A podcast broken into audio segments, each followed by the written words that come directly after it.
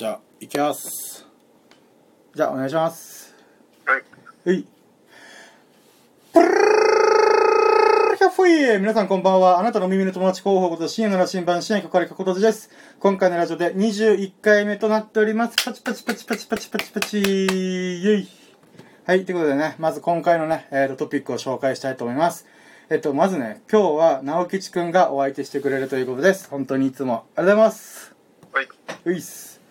で、えっ、と、まあね、えっ、と、なんだっけ。なんかね、いきなりね、スタンド FM とかでやるとかはちょこちょこやってたけど、うーん、ノート用のラジオはね、実は 1, 1ヶ月ぶりぐらいか。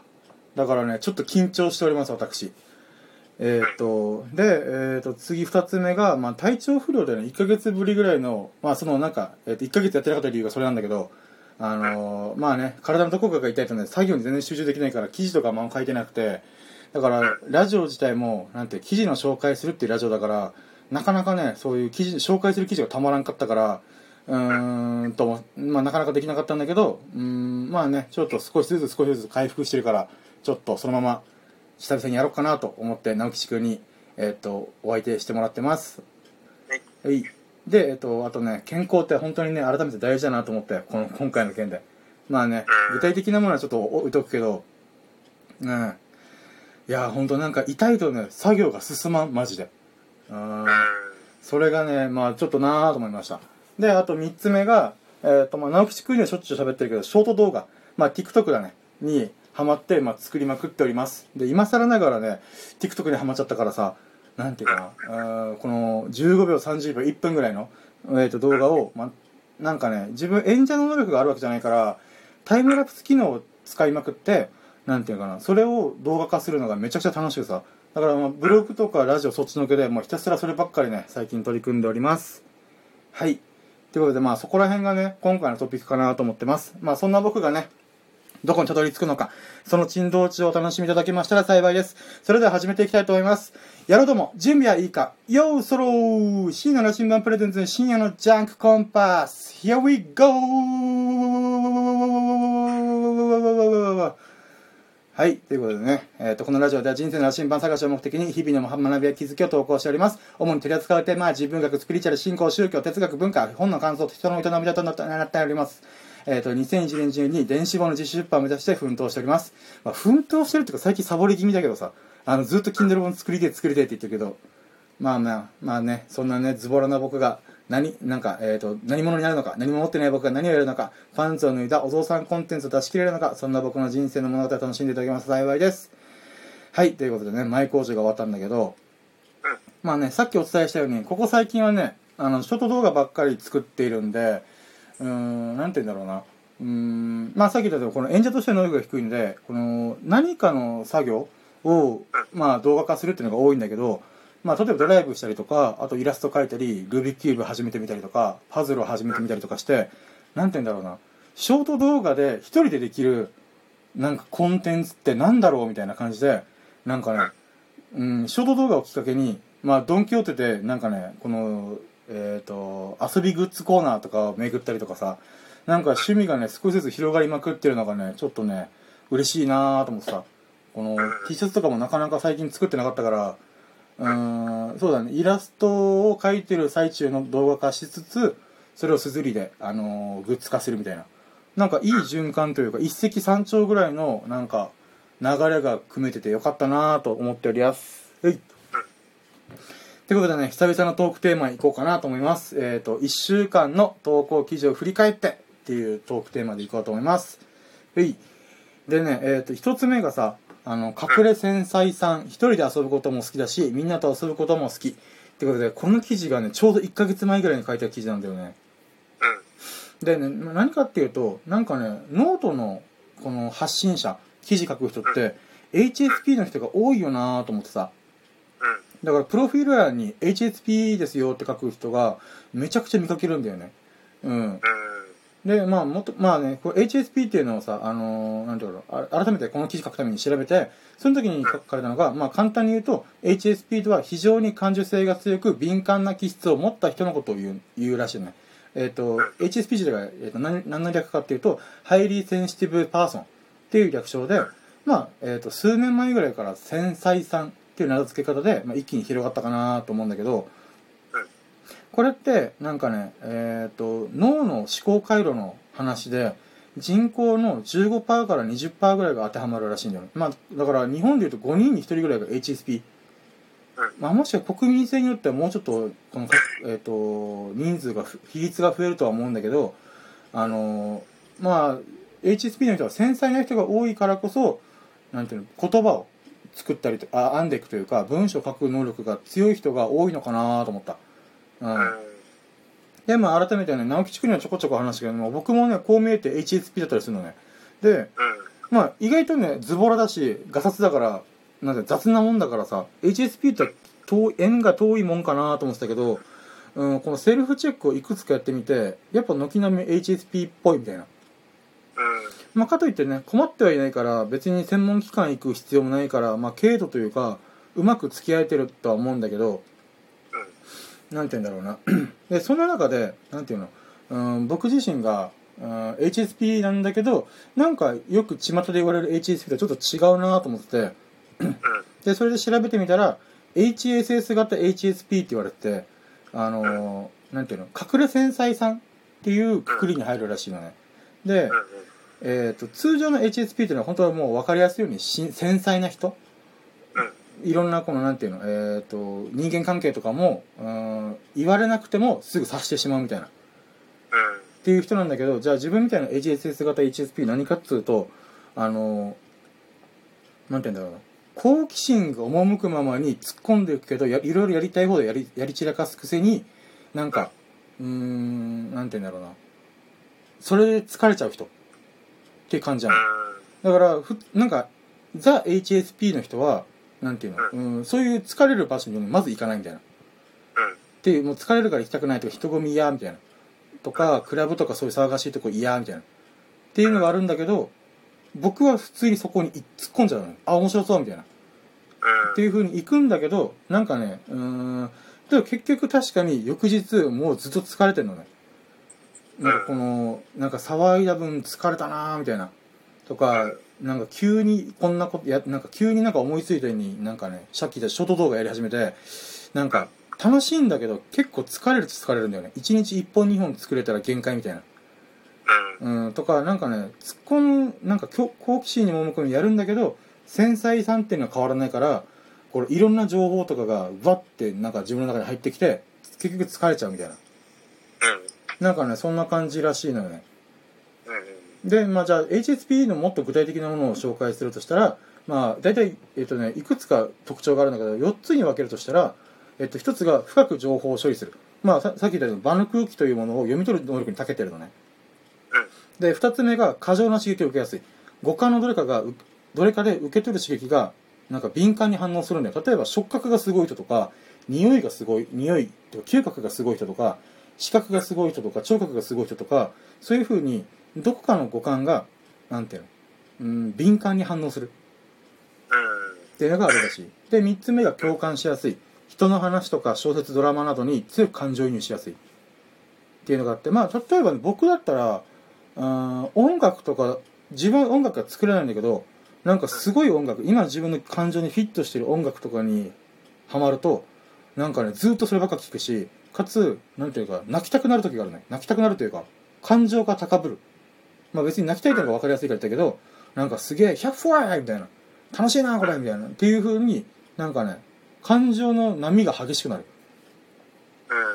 とかあとは、まあ、4つ目が心の境界線が薄い。人の感情に影響を受けやすいから、えー、と例えば怒ってる人とか上司が目の前にいたら自分が怒られてないのにその人のなんかなその構造構造というか見てて怒ってる人と怒られてる部下がいるみたいな。ってな時にこの気分や意見に引きずられやすいなんかこいつめっちゃダメなことしたなみたいな感じで上司がわーってこと言って「なあお前もそう思うだろ直吉」みたいな。時に「ああはい」みたいな。なんかねそういう風になんかその同意を求められたらそこに引っ張られるみたいな。まあもちろん、あの、なんていうの、自分で断るとか、いや、そう、そうは思いませんよとかできる人もいるんだけど、なんか、割かし、そういうふうに、その人に意見に引っ張られやすい。っていうのが、まあ HSP の、あの、有名な特徴らしいのねでなんかねこの HSP っていうのがなんか問題視っていうかされてる理由としては疲れやすいとか自己否定が強い人が多いらしいんだよねあのうん。だ繊細さんはその繊細さゆえに良心的で、まあ、つまりいい人で相手のことを優先する傾向があるらしいのねうん。だからこそあのなんていうの自分なんかみたいな風になんていうのうーん自分を優先するってことをしないから自己否定が強いらしいだからまあうん自責思考とか俺のせいだとか自分のせいだ私のせいだみたいな風にネガティブにだから本当は例えば怒ってる上司と怒られてる部下がいたとしてそのそれが目の前にいて自分には全く関係ない状状況だとした時にえっ、となんか例えば上司があんなに怒ってるのって俺がああしとけばって言って本当は自分関係ないのにえっ、と自分がなんか例えば朝に上司の機嫌取っておけばこうはならなかったかもなみたいなとかうん。この怒られてる部下も部下に対してもなんていうの？あの人に対して僕がこういうふうにフォローしておけばなんかなんていうの？こういうふうに怒られることなかったかもしれないのにみたいななんかかもしれないみたいなのが結構多い多め。うん。だからネガティブになりやすいし自信がない人になりがちらしいんだよ。ねうん。うん。なるほどなと思って。でさっき言ったんですけどこのじゃあ HSS 型 HSP 隠れ繊細さんってのはどういうタイプかっつうと、まあ、さっき言ったとおり刺激に対して前向きに捉えて行動的で好奇心旺盛な人なんだけどけ敏感には変われないから結局それで疲れてしまう人うん。だから、えー、と HSP の人と比べた時に HSS 型 HSP っていう人は、えーとねあの矛盾を抱えた存在って言われててうん。つまり刺激を求めるけど疲れやすいとかあのやらなきゃ分かんないって言ってなんか just do it だっつってやろうってなるけど考えちゃうともう踏み出せないみたいなつまりうん。すぐ動くっていうのと考えて動くっていうのを両方持っちゃってるから結局動けないみたいなうん。とかそういうのが、えー、と隠れ繊細さにあってもう俺これ見てねこの特徴見てもう半分7割ぐらい俺じゃんみたいなねうん。ことをねいろいろ思ったなと思ってさ大胆な行動を取るけど細かいことが気になっちゃうみたいなうん。とかねまあそういうのが、えっと HS 型 HSS 型 HSP っていう、まあ、隠れ繊細さんっていう感じらしいのねでまあこの記事はね、まあ、HSP, HSP か。このこの10分の間に HSP を一体何回言ったことか。もう俺口がもう噛みすぎてわからん。でえっ、とねうんだからこの、えー、と章立ててまず HSP って何ぞや。で2つが、えー、と次が隠れ繊細さが何ぞや。みたいな。っていうのを紹介してまあね、まあ自分が隠れ繊細さんだから、まあちょっと隠れ繊細さん、繊細さんのことについてちょっと深掘った記事なんだけど、あのね、なんか、この自分がやっぱ隠れ繊細さんだなと思うのは、うん、まあさっき言ったよクラブとかの野外フェスとか、今コロナだから行けないけど、数年前俺行きまくってたからさ、あの、なんて言うんだろうな、そういう騒がしいところでも、なんていうの、全然楽しもうと思えば楽しめるんだよね。なんだけど、問題はさ、これ、なんかね、なんか、あー、納得したわーって俺は思ったのが、このクラブとか野外フェス好きな人ってさ、あの、みんなのステレオタイプというかイメージ言うとさ、もうみんなと、なんかこう、数人、友達とか10人とか、わかんないけど数人で行って、イエーイ、元気してた、What's up? みたいな風に、なんかこの、そのクラブで、なんか、えっ、と、たまたま会って、みんなで仲良くなるみたいな。なんか騒ぐぜ、みたいな。っていう感じなんだけど、なんて言うんだろうな。実際行ってみたら本当にそういう人たちばっかなの。なんか、元気してた？みたいな感じなんだけど、自分自身の楽しみ方がさ、あの、一人で楽しむ人なんだよね。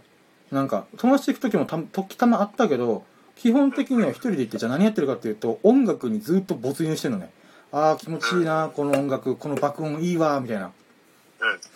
なんだけど、なんて言うんだろうな。うーん、なんて言うんだろう。うーなんだけど、この隠れ繊細さんとしての特徴がそこで出てるなと思ったのが、えっ、と、その、ワイワイしてる人たちともノリが合わないのさ。えっ、と、うん。あ、伝わる？あのね、あの、ワイワイしてる人は、この、What's up? イェイイェイみたいな感じでやるんだけど、なんて言うんだろうな。自分はそういうノリじゃないのよ、まず。なんか、なんて言うんだろうな。なんだけど、例えばじゃあ、え、なんていうの、あの、えーと、いつもつるんでる友達とか、直吉くんとかさ、うーん、とか、と行くと、やっぱりクラブっていうのはうるさいとか、騒がしいから疲れるとか、なんかそういう、やっぱ、のがあるわけじゃん。ってなった時に、あの、繊細さんとも、なんていう、えっ、と、なんていうんだろう、そのクラブで一緒に遊ぶことができないんだよね。うん。あ、わかる？これ、矛盾を抱えてる自分だからこそ、あの、なんていうの騒がしいところも好き。なんだけど、うーん、こう、音楽を一人で楽しむっていう、なんていうのかな。うーん、なんだろう。ちょっと、なんていうの、む矛盾が生じちゃってるからこそ、うん。あの、一緒にクラブに行けないんだよね、みんなと。なんか、うん。ワイワイする人とノリが合わないし、かといって繊細的、繊細な人と一緒に行っても、繊細な人が大変な思いするっていうのは分かってるから、結局じゃあ一人で行くしかねえみたいな。っうん。ていうのがね、ちょっとあったなと思ってさ。まあそれがね、俺の中で隠れ繊細さんの象徴的な、なんかエピソードだなと思ってさ。うん。刺激大好きが突っ込んでくけど、なんか、うーん、なんかそこまでノリがいいわけじゃないから、なんか、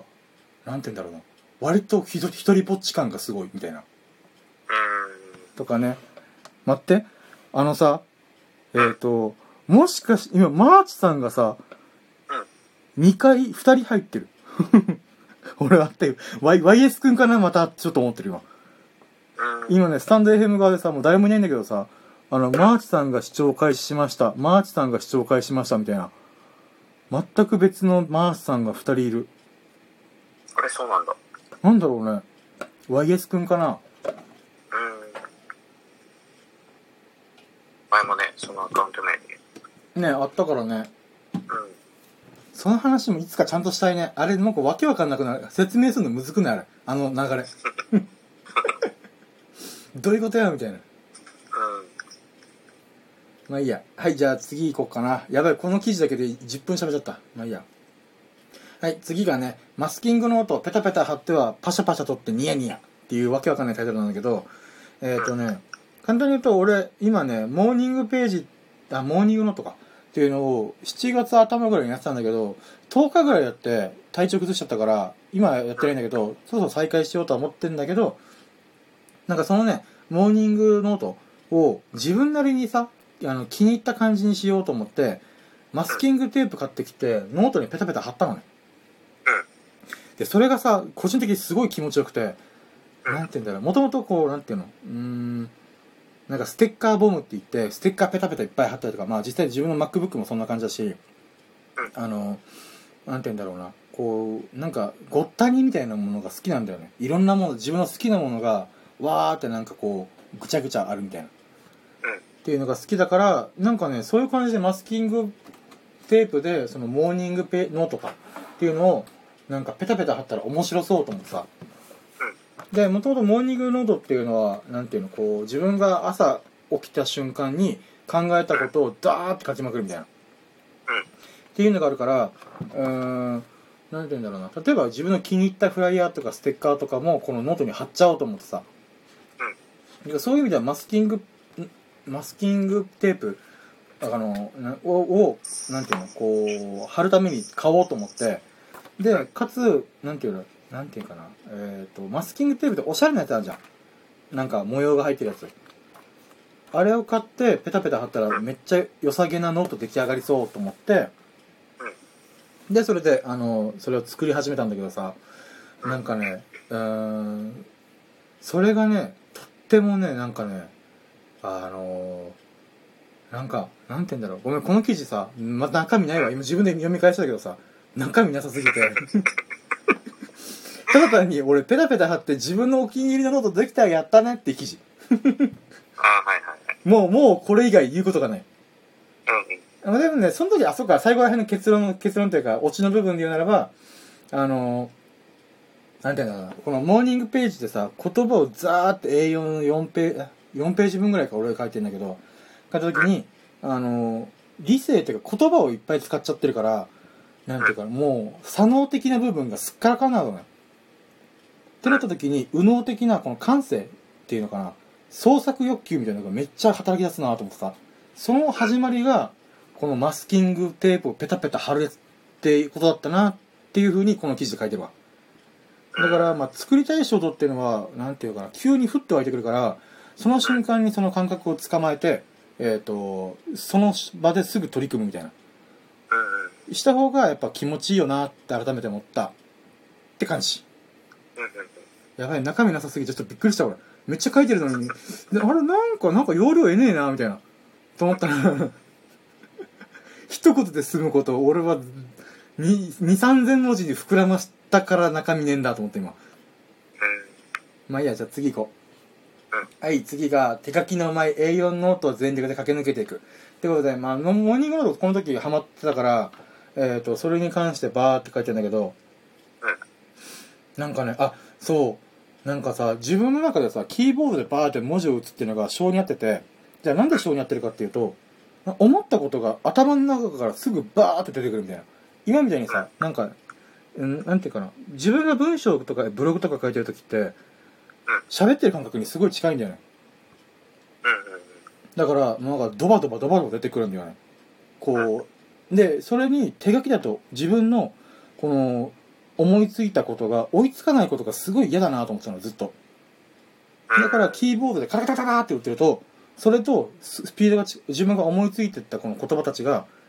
スピード感が近いから、あの、なんていうの。あ、俺に性に合ってんなと思ってたんだけどさ、だからこのモーニングノート、モモーニングページか、を、えっ、と、やる上で、正直すげえストレスが半端なかった、最初は。うん。なんか自分が思いついてることが追いつかないことがストレスだったんだね。うん。なんだけど、なんかね、うーん、この、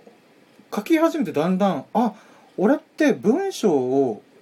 なんか鉛筆とか、まあ、ペン、ボールペン持って書くことって、そんなに嫌いじゃないわと思って、むしろ好きだわと思ったのね。うん。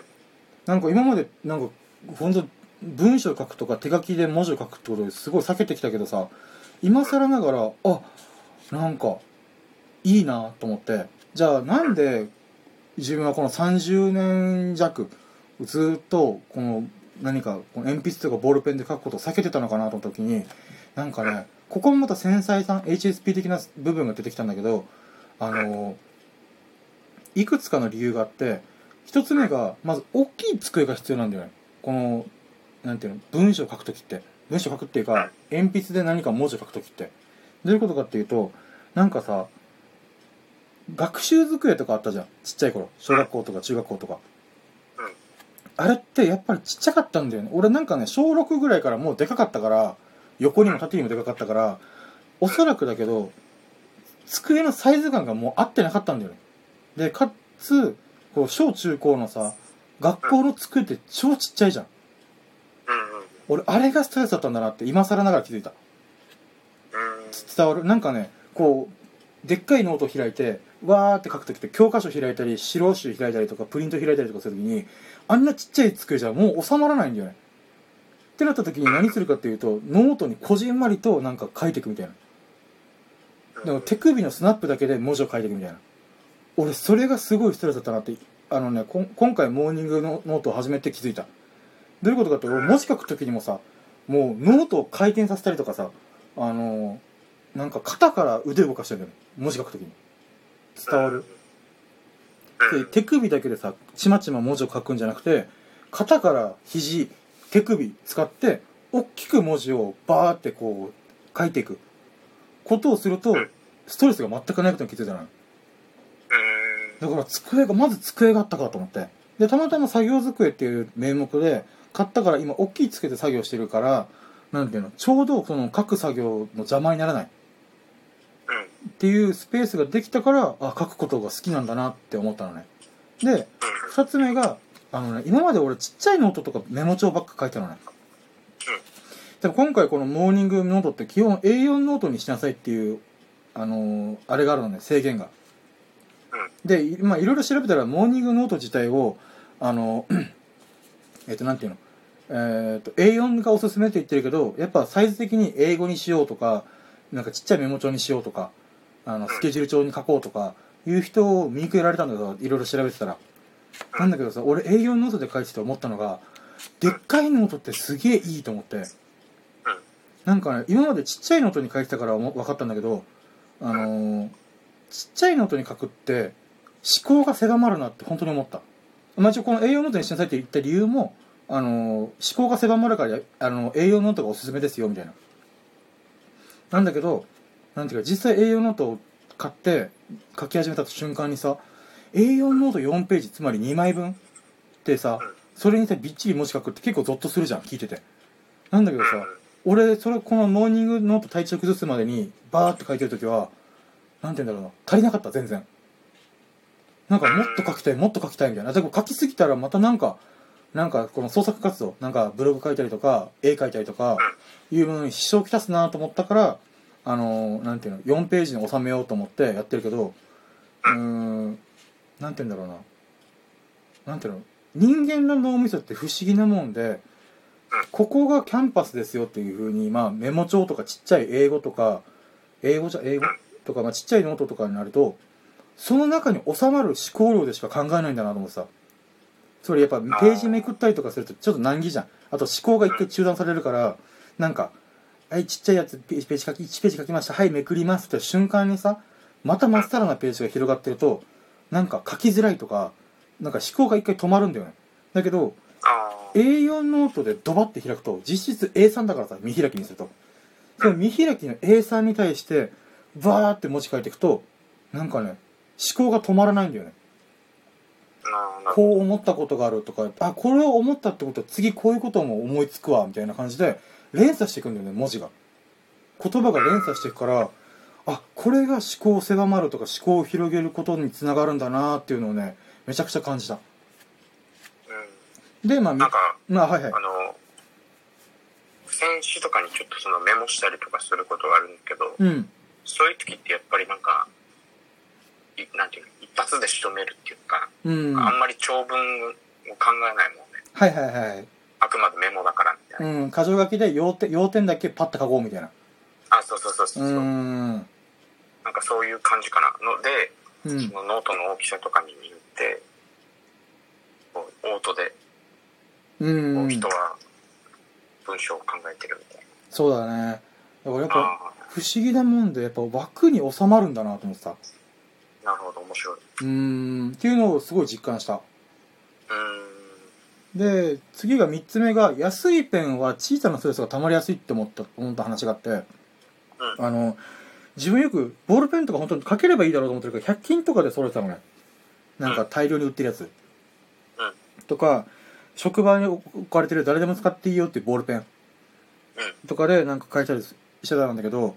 なんかね、今回このモーニングノートやるぞってなった時に、ちゃんとした A4 ノートと、えっ、と、ペンを買おう、買おうと思ってた。で、A4 ノートはまあそれなりにいいもん。まあ一冊500円ぐらい。500円ちょっと、ちょっと高めかな。あの、100均とかに比べると。で、ついでにペンも頑張って買おう買おうと思って、1本1000円するボールペン買ったのね。で、しかも、えっと、黒一色だけ。普通多色ペンとか使いやす使いがちじゃん。赤ペンとか青ペン、シャーペン全部入ってるやつみたいな。だけど、なんかね、個人的にすごい多色ペンに対してさ、嫌な感じがあって、何が嫌かっていうと、なんかね、多色ペンって、あのーこの分解したらわかるんだけど、えっ、と、いくつかの赤ペン、青ペンとかのちっちゃい芯が、このペンの形に沿ってニュって出てくるじゃん。伝わるあのーなんで中心軸からニョコンって出てくるんじゃなくて、ちょっと、ちょっと軸からずらしたところから、スライドさせながらニョキンって出てくるみたいな。ごめん、これ、ラジオで伝わるかな？まあいいや。なんで、ってなった時に、えっ、と、俺黒のボール、一色のボールペンのちゃんとしたやつ買おうと思ったらさ。で、それで、ちゃんとなんか店員さんと話して、あの、これが一番書きやすいと思いますよ、みたいな。まあ、予算の都合上2000円はちょっときついなと思って、やったんだけど、この1000円の黒一色ボールペンがさ、俺めっちゃ気にしてて今。何かあればこれで書くようにしてんだけど、あとジェットストリームとかって、まあ、割となんか滑らかにあの書けますよってボールペンの中でもちゃんとしたやつを買ったんだけどさ、あのーやっぱね、このちっちゃい、ちっちゃいっていうか、あのー安いペンってやっぱね、このガタガタしたりとか、なんて言うんだろうな、うん、書き味が悪いんだよね、どう、どう頑張っても。なんか、なんかね、それがちっちゃいストレスになってから俺書きたくなかったんだなっていうのをちょっと感じさせられた。このちゃんとしたペンを買うことによって、あ、こんなサラサラ書けるのみたいな。みたいな気づきがあったから、あ、そっか、俺はちゃんとしたペンを買ってなかったから書くことが嫌だったんだなと思って。なんかね、そんなことをね、ちょっとね、今回のこの記事で書いてるんだけど、でまあそういう意味では自分もやっぱ繊細さんなんだなっていう部分よく感じた。このペンが良し悪しなんて多分ね、なかなか普通の人は気づかんと思う。なんか、で、自分はそれにストレスを無意識に感じてたから、この書くっていう自分の手でペンを持って書くことに、なんか、無意識に避けてた部分があったっていうのがあるんだけど、なんて言うんだろうな。うーん、なんかね、まあこの記事でさ、オチ何にしようかなって考えた時にさ、なんか、ノイズの中に幸せって埋もれてんじゃね？みたいな。っていうふうに思ったの何？ノイズ。ノイズ？うん。うん。つまりさっき言った机がダメだった。あの、紙がダメだった。紙の細がダメだった。ペンがダメだった。この3つのちっちゃいノイズ。このノイズが、なんていうの？あの、自分が書くことが本当は好きだったんだっていう、なんか幸せっていうのかな。うん。この満足感というか、多幸感から遠ざけてたんだなと思ってさ。だから、なんていうかな、意外と、なんていうんだろう、うん、なんていうんだろうな、自分が避けてるものも、なんでそれを避けてるんだろうっていうのを考えていくと、あ、これがストレスだったんだなとか、あ、これがストレスだった、それがストレスだったんだなっていうのが分かって、それを取り除くことができたら、普通に楽しいみたいな。あ、例えるならば、あれだ、サッカーだ、サッカー。俺、運動嫌いだからさ、あの、前、直吉くんと一緒にさ、あの、友達と一緒にドライブした時に、あの、サッカー観戦したじゃん。あの、テレビで。うん。時に、あの、サッカーに全く興味なかったけど、なんて言うんだろうな。あの、実際、あの、直吉くんも僕もさ、楽しかったじゃん。あの、サッカーがすごい好きなやつがしょいろいろ解説解説してくれたから、あの、面白い、サッカーってすごい面白いじゃん、みたいな。うん。ってなったけど、あれってじゃあ何がストレスだったかっていうと、シンプルにサッカーのことを知らないからストレスだったわけじゃん。あささストレスっていうか知る機会がなかった。なんか、どのなんかサッカーのなんか、やべっち FC とか昔テレビ番組あったけど、そういうの見ても、あのーなんていうのかな、クロート向けの紹介しかしないから、初心者からしたら、はあ、ベッカムって何がすごいんだろうみたいな。うん。なんかついていけねえわみたいな。うん。っていうのがあったけど、それをちゃんとね、あのー紹介してくれる、なんていうの、人がいるだけで、全然サッカーの見方が変わったじゃん。つまり、この時のサッカーのノイズは、あの、クロートしか、なんか、えっと、喋り合わないっていうのがノイズだったみたいな。だけどん、本当のサッカーの面白さを、そのノイズを取っ払うことができたら、なるほどね、こういうなんか戦略があるんだ、みたいな。こういうの選手の能力があるから、こういう配置を監督はしてんだな、みたいな。うん。とかね。なんかまた別の楽しみが見つかったな、みたいな。うん。だから日常生活でも往々にしてこういう様々なノイズに埋もれてるけど実はめちゃんこ面白いみたいなワクワクするようなものが眠ってんじゃねえかなとはいうのをねこの記事書いてて思いました俺多分この記事書くときか書いてる記記憶をさ1ヶ月目の記事だからだんだん思い出してきたけどさ俺多分オチがなくてどうしようどうしようってやってあのそそこら辺に結びつけた無理やり。まあまあまあ、でも、い言いても妙だなって今読んでみても思うわ。ノイズの中に幸せって埋もれてるね、みたいな。うん。はい、ということで次。4つ目がね、イブシギンスタイル、ウィキペディアに300円寄付した件っていう記事なんだけど、えっ、ー、とね、自分ウィキペディア結構使うのね、記事書くから。うん。なんだけど、なんて言うんだろうな。うーん、あれウィキペディアに寄付したことないかもみたいな。なんかね、1ヶ月前ぐらいかなかな。なんか、ウィキペディア年に1回かな、2回ぐらい、寄付してください、お願いします、みたいな、ポップアップを出してくるのね。で、俺今までさ、それさ、無視してたのね。知ったこっちゃないみたいな。無料で使うんだから、だ、だとけ、みたいな。って思ったんだけど、なんて言うんだろうな。うーん、その記事を書くようになったりとか、何か表現するように、何か発信するようになってから、ウィキペディアでめちゃくちゃお世話になってるから、ちょっと寄付してあげようと思って、少しでもこのお返ししたいなと思って、で、また300円を、まあ、俺の中でちょっと今ね、お金が結構経済的にきついから、せめて300円だけでも寄付しようと思って300円寄付したんだけど、その時にね、いろいろ思ったことを書いたのね。で、えっ、と、なんて言うんだろうな。まあ、ウィキペディア自体が、あのね、だいたい2000、2000何年、2000年代前半 ?2001 年とか2年とかだったかな。ちょっとね、うろ覚えなんだけど、まあ、それぐらいの時からあって、つまり、えっ、と、長吉君とはお幼馴染だから、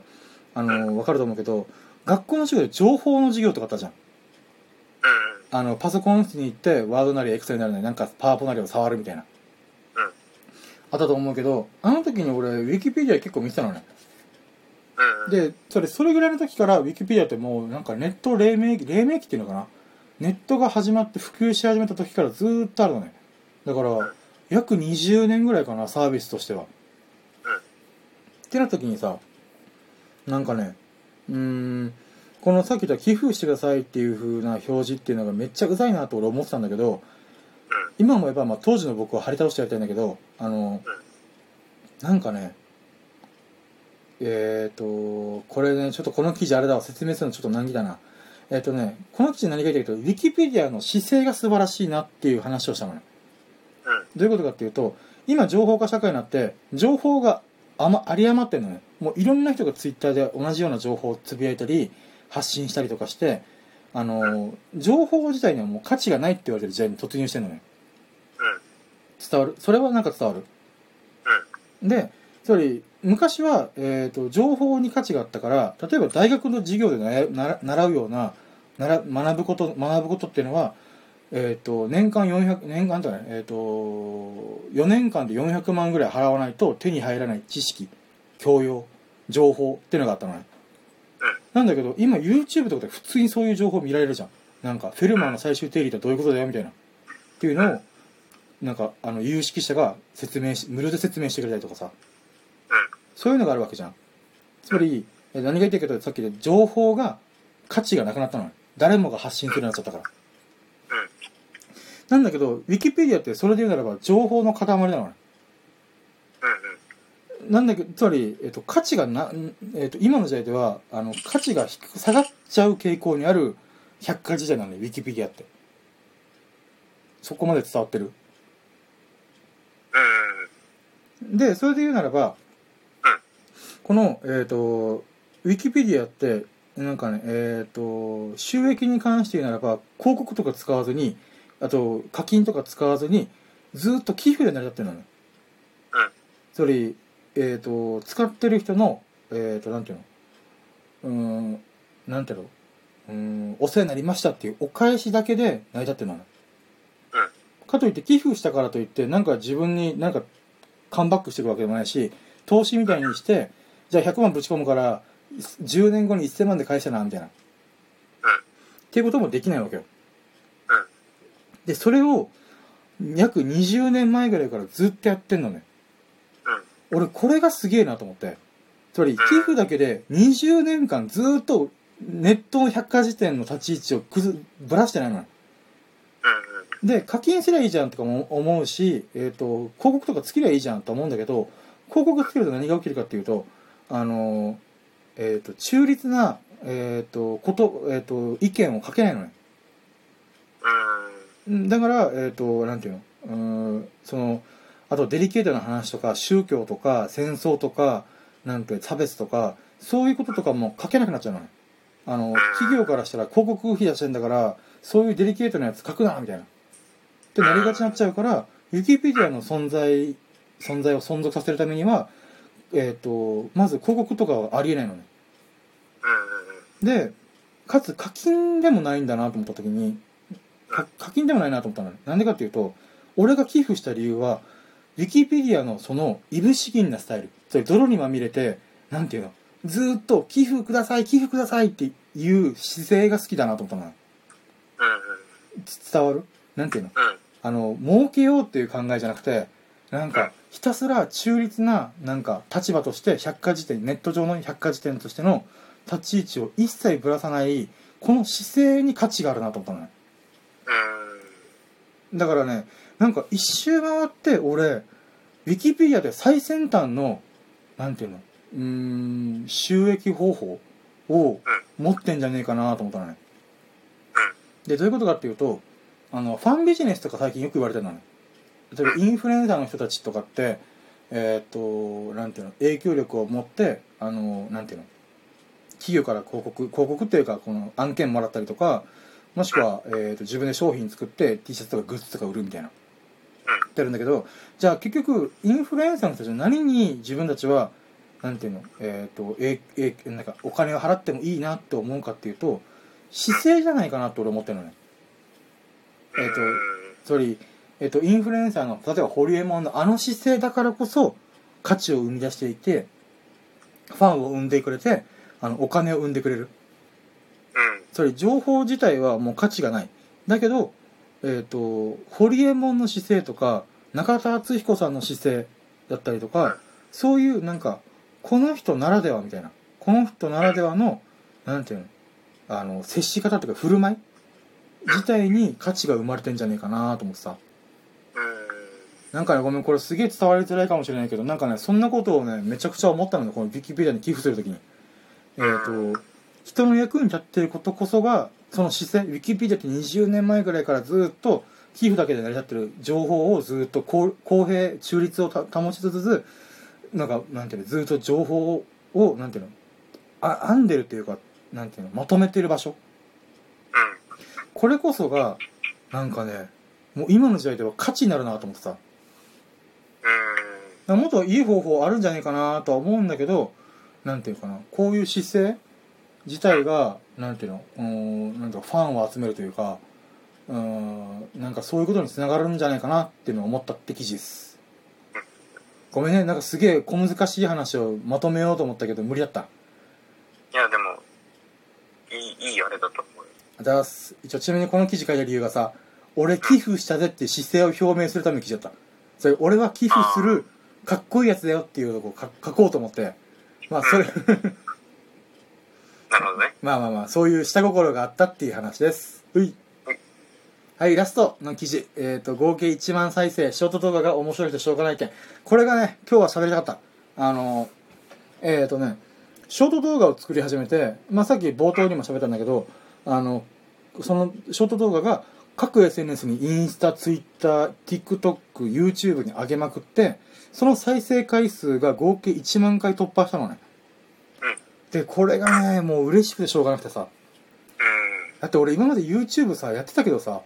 そんな1000回再生とかいかんからみたいな思ったけど、ショート動画ってやっぱ15秒とか30秒で終わらすから俺は。あのー、だからみんな再生ししやすいんだろうね。興味がある。興味がなくても、なんか流れてきたらとりあえず見とくかみたいな。だからこそ多分ね、あの、1000回再生とか2000回再生とか、なんかインスタの方では結構相性が良くて自分のショートショート動画と。だからね、それがすげえ嬉しいと思って。で、なんかね、まあ、この記事いく何かいろいろ書いてるんだけど、一番言いたいのがね、あの、TikTok のこのショート動画を作る動画制作ツールの素晴らしさ。これがね、めちゃくちゃすごい、本当に。あの、マジでわかりやすい。で、なんかね、自分はさ、Adobe 製品とかで触ってるからさ、Photoshop とか使ってんだけど、After Effects とか、Premiere Pro とかを使うんだけど、あまりにもね、オーバースペックすぎて、操作がふ複雑なんだよね。これがね、どうしてもストレスで、俺はサクッと作りたいのに、こんなんいらんねんみたいな。なんか、どう、音声とかも、わなんか、ワンタップでちょうどいい塩梅に音声調整してくれんかいみたいな。とか、うん。なんか、なんか、なんだろうな、エフェクトとかも、ペッて貼ったら勝手に動画加工してくれよみたいな。なんかそういう風に思うんだけど、TikTok がまさにそれだったのね。あ、これだから、TikTok ってすげえ、なんていうの、あの、世界的にバズったんだなと思ってさ。つまり、YouTube をやりたい人も、結局何かしらの iMovie とか、まあ無料の動画編集ソフトだったりとか、もしくは After Effects、Premiere とかを使うにしろ、なんていうかな、それするのめんどくせえみたいな。うん。俺みたいなやつらが多分いっぱいいたと思うんだよね。だけど、それをサクッと作れるよみたいな。っていうツールまでも TikTok は、なんていうの、中内蔵してるから、なんていうの、YouTube とは違う、なんていうの、この発展、大バズりを起こしたんだなと思って。で、実際 TikTok から派生して、この Twitter でも、なんていうの、えっ、と、Instagram でも YouTube でも、このショート動画、15秒、30秒、1分の動画が、動画をアップする枠が作られたぐらいだから、うん。だからやっぱね、このなんか、TikTok が風穴開けたんだなーっていうのがね、やっぱすげえなと思って。うん。うん。うん。だからね、もちろんね、あの、質にこだわるんだったらやっぱりアフターエフェクトとかそういうの使っ使った方がいいよとかはあるんだけど、なんか TikTok のショート動画を作る上でめっちゃいいなと思うのが、やっぱ15秒から1分の時間で怒涛の勢いで終わるから、あの、なんて言うんだろうな。サクッと調整できて、サクッとそれなりのものができて、それを出すみたいな。だから即撮影、即編集、即アップみたいなのを、なんかねたった、えっと、23時間でパッてできるから撮影込みでねうんなんかそういう意味でなんかこの質に細かくこだわるよりもこのバンバン新しい動画を作っていった方がいいみたいなうん。なんかそう手っ取り早いみたいななんかこのスタイルがねやっぱ今の時代に合ってんだなーってちょっと思ったうん。であとねこれで言いたいのがあとはそうね各 SNS で全く同じ動画を上げまくってるけど全部ね再生回数がバラバラなんだよね。うん。なんかインスタではめっちゃなんか10002000再生されるのに YouTube では12回とかだったりとかうーんなんていうの TikTok では200回とかなんか点でバラバラなんだよね。なんかねこれがね超面白いと思ってまあこれね直口工藤でラジオは喋る前に喋っちゃったんだけどさ。なんかねこのなんかなんか各プラットフォームで求められてるもの。つまりん。インスタよく使う人 YouTube よく使う人 TikTok よく使う人が見たい動画求めてる動画っていうのは全くバラバラなんだなっていうのになんか気づかされたことがめちゃくちゃ面白い。だからねなんかねうーん。まあちょっと細かい話ちょっとこの記事の方読んでもらえばいいんだけどなんかねそういう意味でもやっぱねショート動画っていうのはね時代の流れを今掴んでんだなと思ってさ。だからなんなんて言うんだろう。もちろん収益化とかで言えば YouTube の方が圧倒的に優秀だけどこのなんていうのかな。大きいムーブメントっていうのにうん。今更ながら俺おじさんだけど乗っかってさうーん。そなんかなんて言うんだろうな新しい時代の息吹みたいなのをめちゃくちゃ感じてる今。なんかそれがすごい嬉しい。なんて言うんだろうな、まあ、体調崩したことがきっかけでなんかちょっと TikTok 見てみっかみたいな。ってなったけどたまたまだったけどなんかそのたまたまのおかげでなんかね新しい自分のさ能力が手に入ったなと思ってさ。多分ねせ世界広しといえどさ俺みたいにこのアホみたいにさこの広く浅くなんかつまみ食いスタイルでいろんなものに手出すやつあんまいない気がする。なんかブログやったりラジオやり始めて動画作ってみたりショート動画作ったりとかまあなんて言うんだろうな、まあ、イラスト描いたり T シャツ作ってみたりとかさ。なんかなんだろうな。うーん飽き性ここに極まるみたいな感じなんだけどなんかねそれが自分の中ですごい嬉しい。なんかまだまだ俺はなんかこう新しい能力を手に入れるんだなみたいななんかねそういうことを今回ショート動画とかを作っててなんかね思ったいろいろ。まあねちょっとねななななんかあれなんだけどさこう喋ることがなくなもう以上って感じ。うん。すげえ尻切れとしキレが悪いな俺。きキレの悪いうんこだわ。はいということでねまあちょっとちょっとねじもう49分喋ってるから今週の振り返りまとめようと思うんだけどまあねえー、っとまあショート動画さっき話した通りに、手を出したことによってねなんかめちゃくちゃなんか嬉しいなと思ってさだって俺この発信活動とかさ何かを作るっていうのを本気でチャレンジしてた YouTube だからだったんだけど2年前か2年前の YouTube にチャレンジした結果結局編集めんどくせえとかで飛んだしたんだよね。撮撮影企画とか構成考えるの好きだし撮影するのも割と楽しいんだけど編集するのがすげえ嫌だなと思って。だってもう楽しいことはすでに取り終えた終えてるからなんかもうそれに飽きてる自分がいるんだよね。もうこれ見たよみたいなだって俺その場にいたもんみたいな。っていう風ななんかうーんなんていうのうーん飽きてる感じがあったから飛んだしたんだけどやっぱり気がかりだったんだよね。なんかもうちょいや YouTube やったきゃよかったなーとかなんかもちろんノートでノートとかラジオとかやってこう文章を考える力文章とか構成考える力かとかを作って、えっと喋るの力とかもラジオでちょっと身につけてでもう一回再チャレンジしようと思ってたんだけどその合間になんていうのこのなんか階段が大きいステップがあった時にショート動画っていうのがちょうどいいなんか間に挟まるステップ。っていうのかな。なんか多分ねこのショート動画をまた50本とかバーって作ってる時になんていうのうんもう一回この YouTube に本気でチャレンジするぞって時になんか役に立つだろうなと思ってさなんかこのなんかね少しずつ表現の階段がなんかなんていうの大きいステップじゃなくて少しずつ少しずつ一段一段上がっていく感じ登ってる感じっていうのかな。それ何が言いたいか成長してることがねすごい実感できたんだよね。それがね今週は今週で今回のラジオをって振り返ってて改めてなんか良かったなーと思ってさうん。だから今後もねこの新しいことをどんどんやればやるほどなんて言うんだろうな。自分の成長とかになんかつながるんだろうなと思ってさ。うん。うん。だもうあさなんか楽しいことってかまた目白押しだなと思ってさ、まあ、体調もだんだん落ち着いてきたからまた本気モードでまたいろいろややり散らかしたろうと思ってさ。うん。なんかねそれがねまあ嬉しいなと思って。うん。まあそんなことでございました。はい。ということで、えーと最後までお聞きいただき本当に本当にありがとうございましたでこれからもね深夜のジ深夜のジャンクコンパスを元上でオンエアしていきたいと思いますので来週もお楽しみにしていただけますと幸いです。なんか良かったなと思ってくれましたらハートマークやフォローを押していただけますとモチベが爆上がりしてガンガン投稿いたします。えー、と聞いてくれた方のごご意見もお聞きしたいのでぜひコメントいただけますと幸いです。それでは皆様が朗らかな日々を謳歌することを心の底から祈っております。Thank you for listening. Have a nice day. はい。ということでね一旦えっ、とこれでねラジオを終えよう終えようかなと思うんですけどもえっ、とねあそうそうそうなんかねさっきえっ、とこれスタンド FM と40スタジオってライブ配信アサービスかやってんだけどなんかね40スタジオの方では一人だけ視聴してくれた人がいたんだけどコメントを打たんかったからちょっと誰かわかんないんだよね。まあでもご視聴いただきありがとうございます。はい。であとはねスタンド FM で視聴してくれた方結構いてさうん。結構いるんだけどマーチ率が高いマーチ率。マーチ、まあ、あの、マーチってあの、前 YS 君がやったように、あの、えっ、と、スタンド FM のアカウントを持っていない状態で、あの、なんていうの、えっ、と、聞いてくれてる人うん。なんだけど、それがね、マーチさんが一人、二人、